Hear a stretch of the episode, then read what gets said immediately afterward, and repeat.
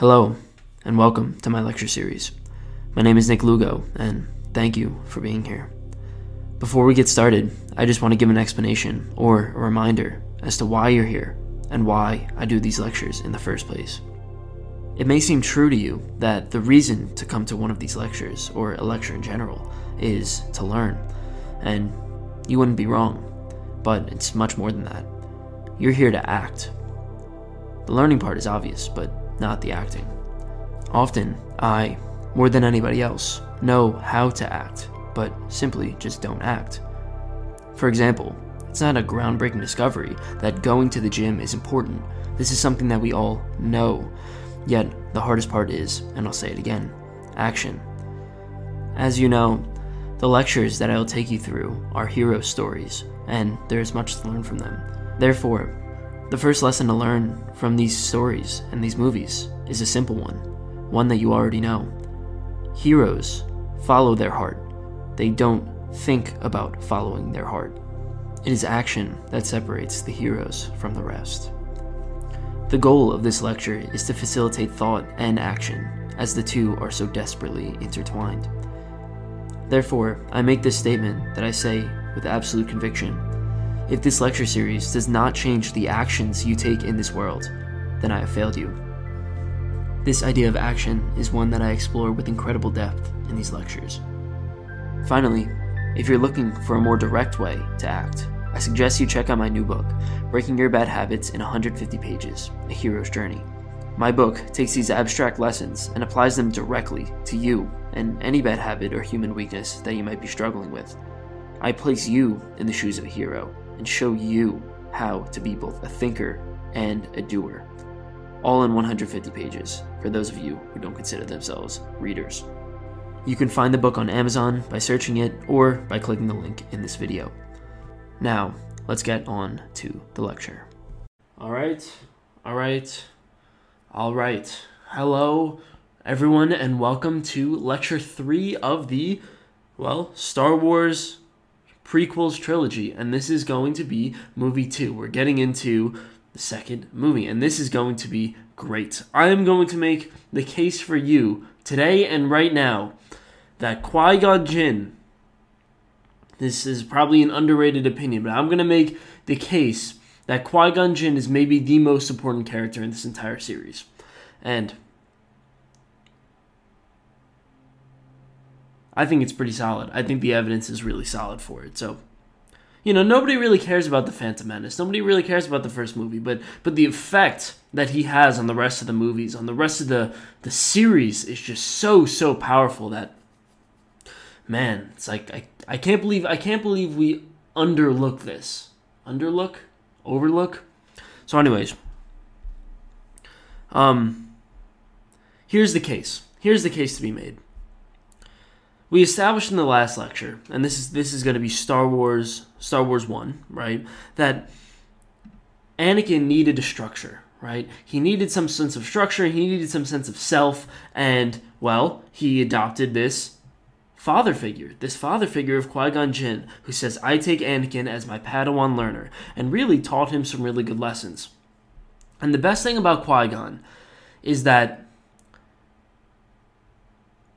he represents and, well, he does a perfect job at being able to take the lessons of the past, being able to take the Jedi culture and explain it so well to Anakin, right? And that's what you need when you're a kid, and that's what you need whenever you decide to adopt any sort of structure. It's like, you have to understand it, and you think about it, you imagine, I like to think of Qui-Gon as your favorite teacher from when you were a kid, you know? Like, let's say I had this one teacher in high school, and he was my political science teacher. And the thing about political science is that nobody's really interested in political science as a young high schooler. Like, it's not really that big of a deal. But for whatever reason, this teacher, he was so fiercely articulate. He was so passionate about what he was talking about, and he could explain the Constitution and all these, like, abstract concepts, the Federalist Papers, so damn well that everyone in the class was was amazed by it, and everyone in the class would get so interested in what he was saying, or let's say many of the people in the class would get so interested in the things that he was saying that you could say he was taking the dead culture, he was taking the lost wisdom of the past and interpreting it to something that high schoolers can understand. It was such a powerful experience being in that class, and I'm sure you have teachers like that, mentors, parents, right? That's probably books, right? We'll say spiritual leaders, people like that who could take the messages of the past, who can interpret such difficult texts, difficult ideas, and explain it to you in a way that you could understand it. One of the great things that Albert Einstein said was, you don't really understand anything until you could explain it to a 5-year-old. And that's sort of the idea. It's like, well, you look at something like the Bible, right? You look at something like Christianity, religion. It's something that's kind of lost and something that we really don't understand. And I think one of the real problems with that is that maybe we just don't understand it. Maybe we just don't understand it, and therefore it gets lost in translation, right? You try to teach a kid something like the Bible or something like Jesus died on the cross to save all of our sins. It's like, what the hell does that even mean? And, well, you have to explain it in a really articulate way. You have to explain it in a way that Qui-Gon explains it for you to have any impact. And, well, the problem is that Qui-Gon dies, right? That's exactly what happened. Qui-Gon dies, and you ask the question, what is this death here? And the death is something like the connection between the wisdom of the past and Anakin. The wisdom of the past and the new, well, let's say, the new generation. And I'll show you how it really plays out. What happens, and this, I don't know how they got this. I don't know how George Lucas knew what he was doing here, but it's explained so perfectly. They do this so well. What happens is, when Qui-Gon dies, right? Because Qui-Gon is he's the person who could explain everything perfectly. What happens is, the culture gets split into two. It gets split into two, and they did this so well. So the first thing that happens when you have, let's say, the wise leader when you have Qui-Gon, right, the wise translator, to die, the first thing that happens is the culture itself gets inarticulate. It gets lost in the past, and that's the figure of Yoda here, right? When you look at someone like Yoda, we look at him as somebody who was, well,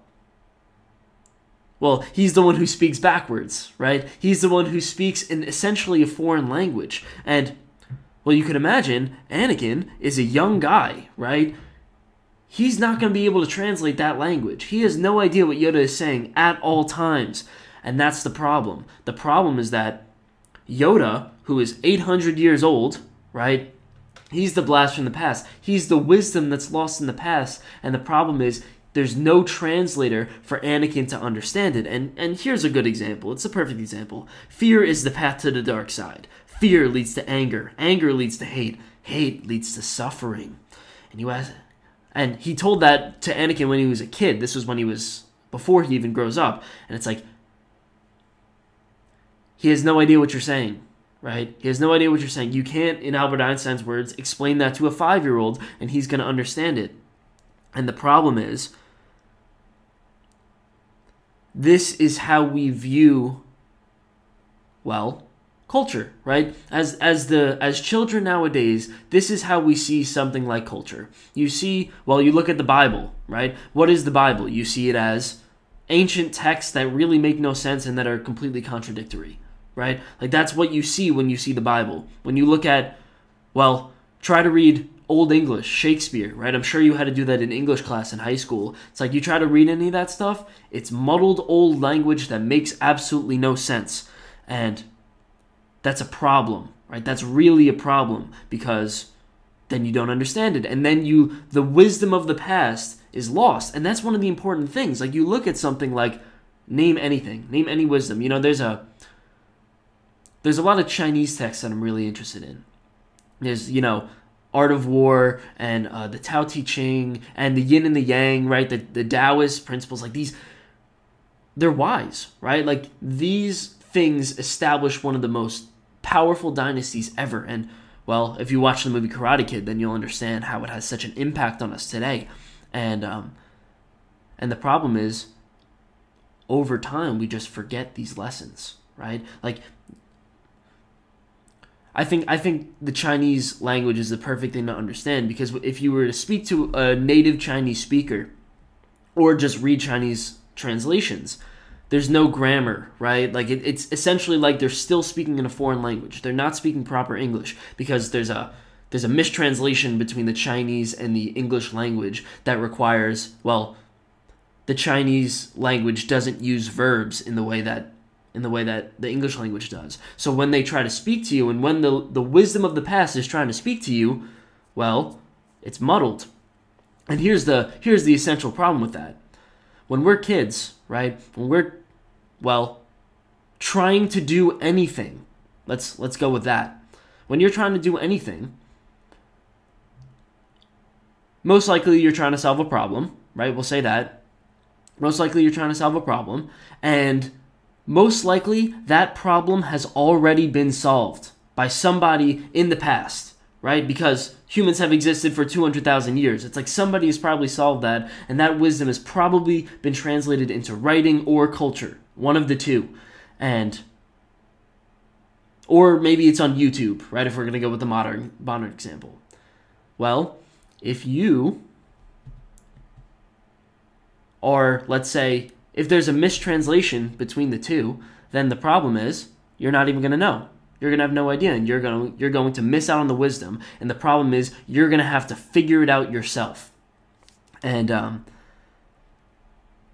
that's Anakin's problem. So when I say the culture split in two, you have, let's say, the muddled language of the culture. And that's also well, hopefully that's not me, but that's the English teacher that you probably had in high school, that I had so many times in high school, that just couldn't really explain why The Great Gatsby is important, couldn't really explain why I should read Frankenstein or To Kill a Mockingjay or all these Shakespearean ancient texts. And, well, the thing is, then you just don't want to read them. You're like, oh, this is freaking miserable. Why do I want to read these classics? And, well, I hope I'm doing an adequate job with Star Wars. I hope I'm taking this muddled ancient text, or let's say muddled, confusing movie, and turning it into something that we can understand. And,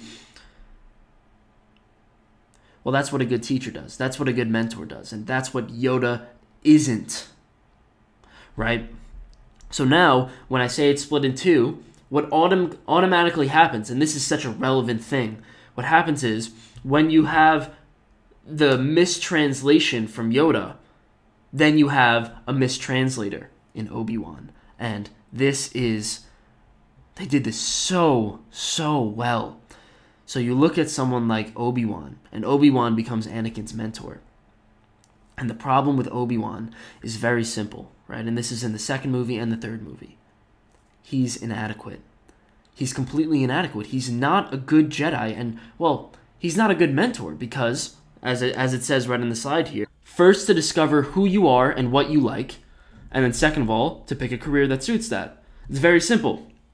The unfortunate reality is, well, when you first gain your independence and when you first try to discover, well, what possibly exists in the world for me, you have no idea who you really are. You have zero idea who you really are. You have zero idea who you like. I speak about this all the time I talk to college freshmen, and when I speak to them, I say, hey, what do you want? And, you know, what do you want to do? You know, the simple, what career do you want to choose? And overwhelmingly, I get the idea of finance, accounting, right? All these investment bankers on Wall Street. I want to be this. And I ask them, why do you want to be that? And they're like, because it makes money. You know, it's the typical answer. And I know they're kind of lying, right? They say, the answer is because it makes money, because it makes status, and my parents like it, right? It's like, okay, that's the full answer. And, well, the problem is You never developed your individual self. You never figured out what you like and who you are, because if you don't figure out that, then you're just going to be, let's say, a mold of your either culture or parents. So this is what Anakin fails to do, right? He fails to become his own individual self. What he does is he clings upon Padme, and the representation of his mother is simply just brought over to Padme, and the representation there for something like a career is, well, your parents want you to be an accountant, so you become an accountant. Or at least for a while you plan on becoming an accountant, right? And that sounds about right, right? How often do we see something like that? It's not a big thing, and it's not hard to realize why people do that. It's like you have a set path in front of you. You have all the options. You have security. We laid out everything for you. We're a good parent, and we laid out everything that we want for you. And everything that will bring you peace and security, we'll say. And you say, okay, I'll take it. Right? It's like, that's great. That's great. Of course I'll take the $100,000, $200,000 salary and good security. It's like, of course I'll do that. But the only problem is, well, are you going to like it? Is that what you want? And also, that's the problem with careers. And then, yeah, so you end up, right, what ends up happening with Anakin is he becomes something like obsessed with it, right? Or it takes over his mind. So he says, okay, I want to be a finance major. Very simple. Now, we're going to move on to layer 2, and then we're going to develop a little bit deeper into the story, because that's a little too surface level. Level 2 is something like, well, first of all, we'll keep going. So then what happens is, so he falls in love, right? And very simply, when he falls in love, he goes into the state of paradise. Look how beautiful this place is. And this is the way that they depict it. It's on the planet of Naboo. And we could say Padme, in this case, is the representation of a career, right? It's the representation of, well, partially innocence. That's part of it, because if you look at the way that they depicted Padme, she's very similar in the way that they depicted Anakin's mom. Like, she definitely has some more sensual elements to her, but she's depicted as essentially perfect, just like the mom. She has no problems, no flaws up until, well, the whole time. She really has no flaws the whole time. So, love is depicted as paradise, and we could say this is almost the childish paradise in which innocence lies, right? This is the Garden of Eden in the biblical stories. It's like, this is not real, but it's comforting. It's comforting, and that's the world in which Anakin lives in right now. So he says, I want to be a finance major, and what he's really saying is, well, I'm going to live a blissful life. I'm going to live a great life. I think I'm going to live a great life, but really, I'm just ignoring the real world. So what ends up happening is he gets rejected, right? She rejects him, and there's a lot of reasoning behind that, but we'll get into that in the third movie. And she rejects him. He says, you know, I want to get into a relationship, right? I want to, we'll say, from a career perspective, it's very simple. It's like, I want to be with you, right? If he's talking to accounting, metaphorically speaking, or finance, he's saying, I want to be with you. And she rejects him. So maybe this could be a representation of the internal rejection of, wait a second, you ask yourself, do I really like accounting? Like, do I really care about this? So what happens is, right, he gets rejected. And very simply, what ends up happening, he goes back home, right? Why does he go back home? He goes back home to Tatooine, and the idea there is very